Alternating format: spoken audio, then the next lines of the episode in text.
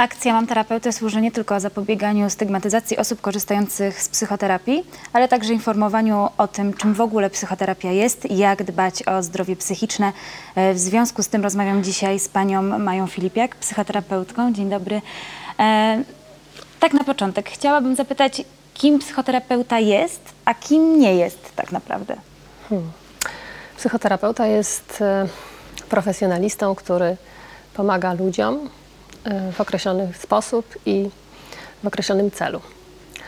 Ten sposób oparty jest o współczesną wiedzę psychologiczną i techniki pracy, które powstały w efekcie gromadzenia tej wiedzy. A cel? Hmm, cele są różne. W medycynie, w służbie zdrowia uważa się, że psychoterapia jest po prostu procedurą leczenia wybranych zaburzeń. E, i rzeczywiście jest stosowaną metodą z wyboru leczenia tych zaburzeń. Czasami jest też łączona z farmakoterapią, czyli z leczeniem lekami. E, Ale nie trzeba mieć zaburzenia psychicznego, żeby korzystać z pomocy psychoterapeuty i znakomita część osób, która korzysta z pomocy e, psychoterapeutów nie jest chora psychicznie, nie cierpi specyficznie na określone zaburzenie psychiczne.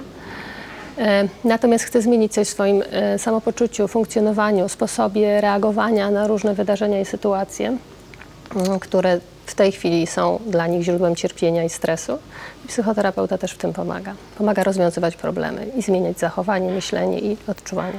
Pytam o to, bo często spotkałam się gdzieś e, w internecie, czy też w takich e, rozmowach potocznych e, z takim stwierdzeniem, że psychoterapia i kontakt z psychoterapeutą jest dla osób, które nie mają przyjaciół.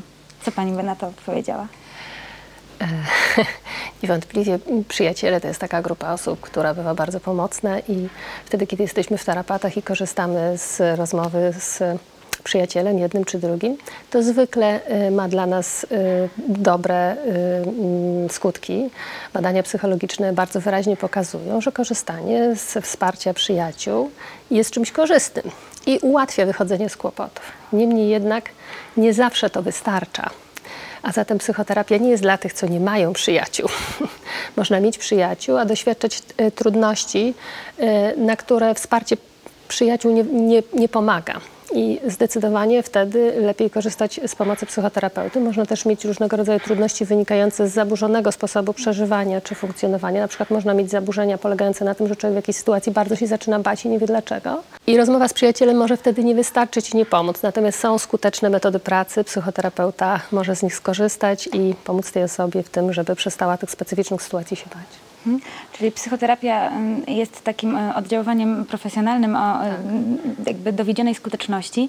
E, Natomiast wyobrażam sobie, że nie jest to proste e, otworzyć się przed tak naprawdę obcym człowiekiem, wejść do gabinetu i mówić o jakichś problemach, które siedzą gdzieś głęboko w nas.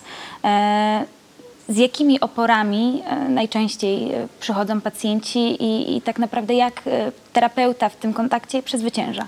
E, Jedną chyba z głównych obaw, o której mogę powiedzieć, jest taka obawa, jak się zostanie ocenionym, odebranym. Po pierwsze, czy dobrze, czy zgodnie z intencją, z jaką ktoś coś chce powiedzieć.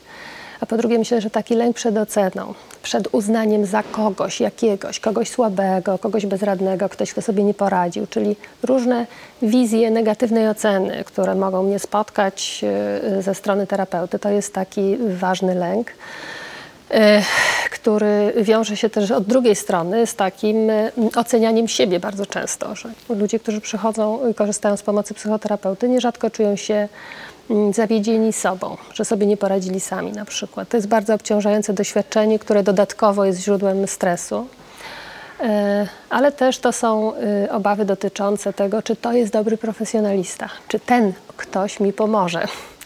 E, To jest też obawa e, związana z tym, e, mm, czy ja dam radę opowiedzieć o różnych rzeczach, czy dam radę poradzić sobie ze swoim wstydem, zmieszaniem, czy różnymi uczuciami, które spodziewam się, że będą mi w tym towarzyszyły.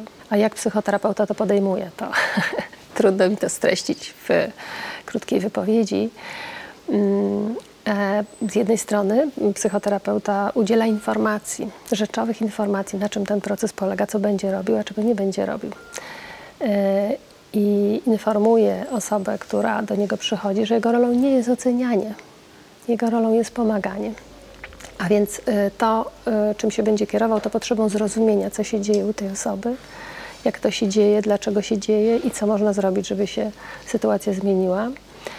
y, terapeuci okazują szacunek, y, uwagę, empatię y, w tym, słuchając opowieści drugiej strony. I myślę, że relatywnie szybko osoba, która przychodzi do terapeuty, zaczyna doświadczyć tej sytuacji dużo bardziej bezpiecznie niż spodziewała się wtedy, kiedy jeszcze nie przekroczyła progu gabinetu. Powiedziała Pani, że y, klienci y, często mają em, taki żal do siebie, że nie poradzili sobie y, z tym sami, e, więc chciałam zapytać, y, kiedy tak naprawdę i z jakimi problemami warto zgłosić się do terapeuty? To jest też często zadawane pytanie przez internautów, y, czy powinienem iść do terapeuty, czy powinienem poradzić sobie e, z tym sam? Kiedy jest ten moment, kiedy powinniśmy zdecydować się na e, pomoc profesjonalisty? Myślę, że jeśli już zaczynamy mieć wątpliwości, to można pójść się skonsultować, bo nie jest tak, że jak ktoś pójdzie do psychologa czy do psychoterapeuty, to on będzie zatrzymywał na siłę kogoś, kto ma potencjał w rozwiązaniu y, problemu samodzielnie.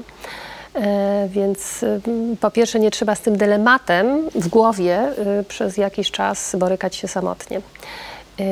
Po drugie, y, wracając może bardziej wprost do pytania, jeśli mamy takie poczucie, że jakiś element naszego życia wymyka nam się zupełnie spod kontroli, że jest e, całkowicie inaczej niż byśmy chcieli, że nie mamy na to wpływu subiektywnie, nie czujemy, że mamy na to wpływ, że nie wiemy, jak rozwiązać sprawę, a kroki, które podejmowaliśmy, okazały się nieskuteczne e, i cierpimy z tego powodu.